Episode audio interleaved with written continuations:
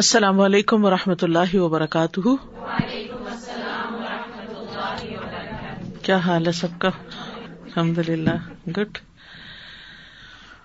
نحمد ونسلی رسول کریم اما بعد فاعوذ باللہ من الشیطان الرجیم بسم اللہ الرحمٰن الرحیم ربش رحلی صدری سودری ویسر امری وحل العقدم السانی یفق قولی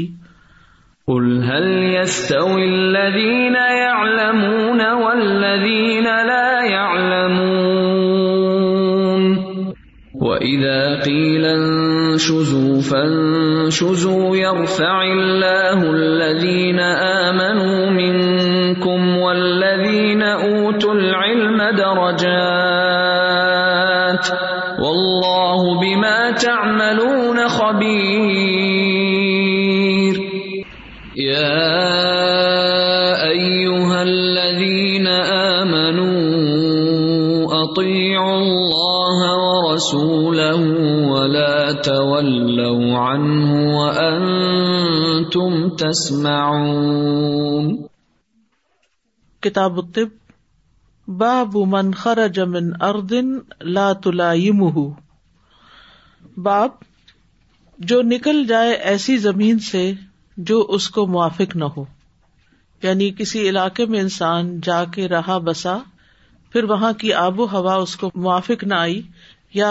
ویسے اس کا دل وہاں نہ لگا اور وہ وہاں سے نکل گیا تو کیا اس میں کوئی حرج ہے اور خاص طور پر اگر موسم موافق نہ آئے تو جگہ کی تبدیلی کیا جائز ہے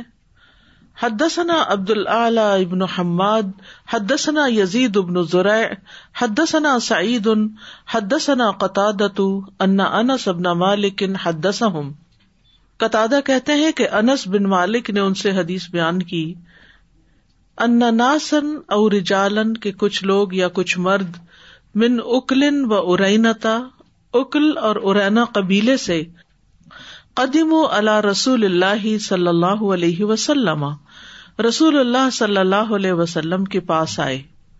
و تکلم بال اسلام اور انہوں نے اسلام کا اظہار کیا اسلام کے ساتھ بات کی یعنی اپنے اسلام لانے کا ذکر کیا وقال یا نبی اللہ اور کہنے لگے اے اللہ کے نبی انا کنا اہل در ان غد کے ساتھ ہے یہ زا نہیں ہے ٹھیک ہے بے شک ہم مویشیوں والے تھے یعنی در کہتے ہیں تھن کو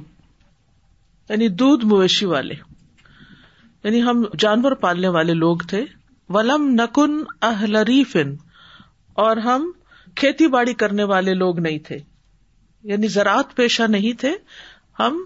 مویشی جانور پالتے تھے خم المدینہ تھا تو انہیں مدینہ کی آب و ہوا راس نہ آئی فمر الحم رسول اللہ صلی اللہ علیہ وسلم بردین و برا تو نبی صلی اللہ علیہ وسلم نے ان کے لیے حکم دیا کہ انہیں کچھ اونٹ دیے جائیں وہ اور ایک چرواہا بھی ساتھ دیا جائے را ہیں چرواہے کو وہ امر رجوفی ہی اور آپ نے ان کو حکم دیا کہ وہ اس میں یعنی جنگل میں چلے جائیں فیش ربو من البانہ بوالحا اور وہ ان اونٹوں کا دودھ اور پیشاب پیئے اونٹ کا جو پیشاب ہوتا ہے وہ بھی ایک دوا ہوتی ہے فن تلق تو وہ سب چلے گئے اونٹ بھی چرواہا بھی اور وہ لوگ جو دو قبیلوں سے آئے تھے وہ بھی ساتھ چل دیے فن تلقو تو وہ چلتے چلے گئے حتیٰ کانو ناحیت الحرتی یہاں تک کہ جب وہ ہررا کے کنارے پہنچے ہررا ایک علاقے کا نام ہے پتریلی جگہ کفر باد اسلام تو انہوں نے کفر اختیار کر لیا اپنے اسلام لانے کے بعد یعنی مرتد ہو گئے وقت رسول اللہ صلی اللہ علیہ وسلم اور انہوں نے رسول اللہ صلی اللہ علیہ وسلم کے چرواہے کو بھی قتل کر ڈالا قدا اور اونٹ بگا کر لے گئے اونٹوں کو ہانک لے گئے استاق ساقا سے ہے ساقا کا مطلب سائق سیاق ڈرائیور کو کہتے ہیں فبلغ نبی صلی اللہ علیہ وسلم تو یہ بات نبی صلی اللہ علیہ وسلم تک پہنچ گئی فبا فی تو آپ نے ان کے پیچھے کسی ڈھونڈنے والے کو بھیجا طلب کرنے والے کو وہ امر اب اور ان کے بارے میں حکم دیا فسم ارو آ یو تو انہوں نے ان کی آنکھوں میں سلائیاں پھیری وہ قطع ہم اور ان کے ہاتھ قطع کیے کاٹ دیے وہ توری کوفی نہ ہیل ہر اور وہ اس ہرا کے کنارے پھینک دیے گئے حتیٰ ماتو اللہ یہاں تک کے وہ اسی حال میں مر گئے تو یہاں پر امام بخاری جو حدیث لائے ہیں وہ اس معنی میں لائے ہیں کہ یہ لوگ جو باہر سے کہیں سے آئے تھے اور جانور پالنے والے لوگ تھے انہوں نے آ کر یہ کہا کہ مدینہ کی آب و ہوا ہمیں راس نہیں آتی تو ہمیں کہیں باہر جانا ہے یعنی ہمارے کو اور انتظام کیا جائے تو آپ نے مدینہ سے باہر کھلی فضا میں ان کے لیے رہنے کا انتظام کیا اور کھانے پینے کا بھی تو اس سے یہ پتہ چلتا ہے کہ جس جگہ کی آب و ہوا انسان کو موافق نہ آئے وہاں سے کسی دوسرے علاقے میں چلے جانا جائز ہے مثلاً کچھ لوگ انر سٹیز میں رہنا ان کو بہت مشکل لگتا ہے کنجسٹڈ ایریا میں رہنا تو وہ سبربز میں چلے جاتے ہیں یا وائس ورسا تو اس میں کوئی حرج نہیں لیکن یہاں پر ایک اور چیز بھی جو سامنے آئی وہ یہ کہ آپ صلی اللہ علیہ وسلم نے ان پر احسان کیا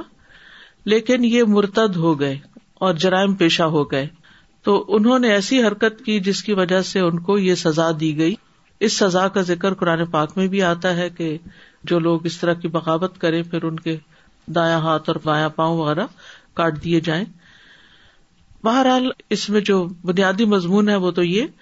لیکن مزید جو لوگوں کو پریشانی ہوتی ہے کہ نبی صلی اللہ علیہ وسلم تو رحمت اللہ عالمین تھے تو آپ نے اتنی سخت سزا کیوں دی یہ عبرت کے لیے تھی عبرت کے لیے تھی کہ آئندہ کوئی اس قسم کی حرکت کی ضرورت نہ کرے اگر ان کو چھوڑ دیا جاتا تو روز اس قسم کے کیسز پیش آتے ابن حجر جو بخاری کے شارے ہیں وہ لکھتے ہیں کہ امام بخاری کا مقصد یہاں یہ ہے کہ اگر تعاون وغیرہ کی وجہ سے آب و ہوا ناموافق ہو جائے تو راہ فرار اختیار کرتے ہوئے کسی دوسری جگہ جانا درست نہیں جیسا کہ اگلے باب میں آئے گا ہاں عام حالات میں یا چھوٹی موٹی بیماریوں میں جو وبائی نہ ہو ان میں انسان اپنا علاقہ چھوڑ کے دوسری جگہ جائے تو وہ اس کے لیے صحت کے اسباب میں سے ایک سبب بن جاتا ہے بعض لوگوں کو ایک خاص جگہ کا پانی میسر نہیں آتا وہ وہاں پر رہیں یا جائیں تو بیمار پڑ جاتے ہیں بعض لوگوں کو کسی خاص علاقے کی گرمی یا سردی موافق نہیں آتی جو لوگ ٹھنڈے علاقوں میں رہنے والے ہوتے ہیں ان کے لیے گرم علاقوں میں رہنا مشکل ہو جاتا ہے جو گرم علاقوں کے رہنے والے ہوتے ہیں ان کے لیے سخت سردی کے علاقوں میں رہنا دوبھر ہو جاتا ہے ان کی صحت کو تکلیف پہنچتی ہے نقصان پہنچتا ہے تو یعنی اس جگہ کو چھوڑنے میں حرج نہیں ہے باب و مایوت کر ف باب جو تعاون کے بارے میں ذکر آیا ہے تعاون کا لفظ جو ہے یہ تان سے ہے تان کا مطلب ہوتا ہے نقد کرنا جرح کرنا نیزا مارنا کچوکا مارنا اور جب یہ فاول کے وزن پر ہو تو اس کا معنی حقیقی معنی کی بجائے وبائی موت کے لیے اس کو استعمال کیا جاتا ہے پھر یعنی ویسے تو تان کا مطلب کچوکا لگانا نیزا لگانا ہے لیکن فاول کے وزن پر آ کر پھر اس لٹرل میننگ میں نہیں رہتا بلکہ وبائی مرض کے طور پر استعمال ہوتا ہے تعاون ایک مہلک بیماری ہے یعنی ہلاک کرنے والی بیماری ہے جس سے ہوا مزاج بدن ہر چیز متاثر ہوتی ہے اس کی ابتدا ایک دردناک پھوڑے سے ہوتی ہے جو عموماً بغل میں نمودار ہوتا ہے جس سے دل بے چین ہو جاتا ہے بخار ہو جاتا ہے کی وغیرہ آنے لگتی ہے اور اچانک بیماری پھوٹتی ہے اور بہت جلد پھیل جاتی ہے یعنی کسی ایک کو ہوئی اس سے دوسرے تیسرے اور بے شمار لوگوں کو ہو جاتی ہے اس کی مزید تفصیل بھی آگے آئے گی ابھی اس حدیث کو دیکھتے ہیں حد ثنا حفص ابن عمر حد ثنا شعبہ کالا اکبر حبیب ابن ابی ثابت کالا سمے تو ابراہیم ابن سعدن کالا سمے تو اسامت ابن زئی دن یو حد سعدنبی صلی اللہ علیہ وسلم اسامہ بن زید جو تھے وہ سات رضی اللہ عنہ کو بیان کر رہے تھے اور وہ نبی صلی اللہ علیہ وسلم سے انا کالا کہ آپ نے فرمایا ادا سمے تم بے تعاون جب تم کسی زمین پر تعاون کے بارے میں سنو فلا تد تو وہاں داخل نہ ہو وہ ادا وقا بے اردن اور جب کسی زمین پر وہ واقع ہو جائے وہ وبا پھیل جائے وہ انتم بہا اور تم وہاں موجود ہو فلا تخرجو منہا تو وہاں سے نکلو مت پھر وہ علاقہ نہ چھوڑو عام بیماریوں میں تو علاقہ چھوڑ سکتے ہیں آب و ہوا تبدیل کر سکتے لیکن تعاون کی بیماری میں منع ہے فکول تو انت سمیتا ہوں یو حدیث تو میں نے اسامہ سے کہا کہ کیا تم نے حضرت سعد کو یہ حدیث بیان کرتے ہوئے سنا ہے ولا یون کی روح اور وہ اس کا انکار نہیں کرتے تھے کالا نام کہنے لگے بالکل اسی طرح ایک اور روایت بھی ہے صحیح مسلم کی اس بارے میں عامر بن سعد بن ابی وقاص اپنے والد سے روایت کرتے ہیں کہ انہوں نے سنا کہ وہ اسامہ بن زید سے پوچھ رہے تھے کہ آپ نے تعاون کے بارے میں کیا سنا تو اسامہ رضی اللہ انہوں نے کہا کہ رسول اللہ صلی اللہ علیہ وسلم نے فرمایا تعاون اللہ کی بھیجی ہوئی آفت یا عذاب ہے جو بنی اسرائیل پر بھیجا گیا یا فرمایا کہ تم سے پہلے لوگوں پر بھیجا گیا تو یہ تعاون کیا ہے آفت یا عذاب کی ایک شکل ہے جو بنی اسرائیل پہ بھیجی گئی یا کچھ پہلے لوگوں پر جب تم سنو کہ وہ کسی سرزمین میں ہے تو اس سرزمین میں مت جاؤ اور اگر وہ ایسی سرزمین میں واقع ہو جائے جس میں تم لوگ پہلے سے موجود ہو تو وہاں سے بھاگ کر نہ نکلو کیونکہ اس سے عقیدہ خراب ہونے کا ڈر ہوتا ہے نا کیونکہ انسان یہ سمجھتا ہے کہ تعاون مجھے موت دے دے گا یا فلاں شخص سے مجھے وہ بیماری لگ جائے گی کیونکہ موت کا تو ایک وقت مقرر ہے اور وہ تو اپنے وقت پر آ ہی جائے گی اور وبائی جگہ جانے یا وہاں سے نکلنے سے اس لیے منع کیا گیا ہے کہ لوگ یہ نہ سمجھے کہ یہاں سے بھاگ کر نکل جائیں گے تو موت سے بھی بچ جائیں گے اگر آپ کو یاد ہو دوسرے پارے کے آخر میں کچھ لوگوں کا ذکر آتا ہے جن کے آتا ہے نا کہ الم ترا الین خرج ہزر الموت تو کیا ہوا فقال اللہ اللہ مُ اللہ نے سب کو مار دیا کیا تم نے دیکھا ان لوگوں کو جو ہزاروں کی تعداد میں تھے جو اپنے گھر چھوڑ کے نکل گئے موت کے ڈر سے اور وہاں بھی مفسرین کہتے ہیں کہ ایسی کوئی بیماری تھی اور عموماً یہ حدیث وہاں کوٹ کی جاتی ہے کہ جہاں تعاون ہو وہاں سے نکلو مت یہ سوچ کے کہ اس جگہ سے بھاگ جائیں گے تو موت سے چھٹکارا ہو جائے گا نہیں اگر موت آنی ہوئی تو پھر بھی آ جائے گی تو کوئی شخص یہ نہ کہے کہ میرا فلاں جگہ جانا ہلاکت کا سبب بنا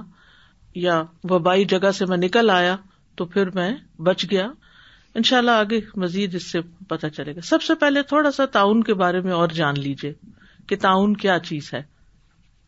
ابو موسا اشری کہتے ہیں کہ رسول اللہ صلی اللہ علیہ وسلم نے فرمایا میری امت تان اور تعاون سے فنا ہوگی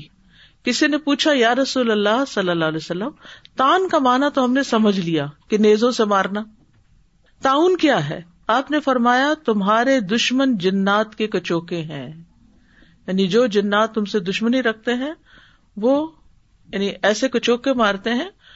اور دونوں صورتوں میں شہادت ہے یعنی اگر کوئی دشمن کا نیزا لگ کے مرے فزیکلی یعنی کوئی دشمن سامنے ہو تو وہ بھی شہادت ہے اور اگر ہوائی دشمن یعنی جنات وغیرہ کوئی ایسی چیز سے حملہ کرتے ہیں جسم پر کہ جس سے وہ پھوڑا نکل آتا ہے تو جو شخص اس میں مرتا ہے وہ بھی شہید کہلاتا ہے ٹھیک ہے ایک اور حدیث میں ہے سلسلہ صحیحہ کی ہے یہ حضرت عائشہ سے روایت ہے کہ رسول اللہ صلی اللہ علیہ وسلم نے فرمایا تعاون میری امت کے لیے شہادت ہے اور جنوں میں سے تمہارے دشمنوں کے لیے ندامت اور پشیمانی ہے اس کا زخم اونٹ کے کی طرح ہوتا ہے جو بغل اور پیٹ کے نرم حصے پہ نکلتا ہے سافٹ ٹشوز میں جو اس بیماری کی وجہ سے مر جائے وہ شہید ہوتا ہے اور جو اسی علاقے میں ڈٹا رہا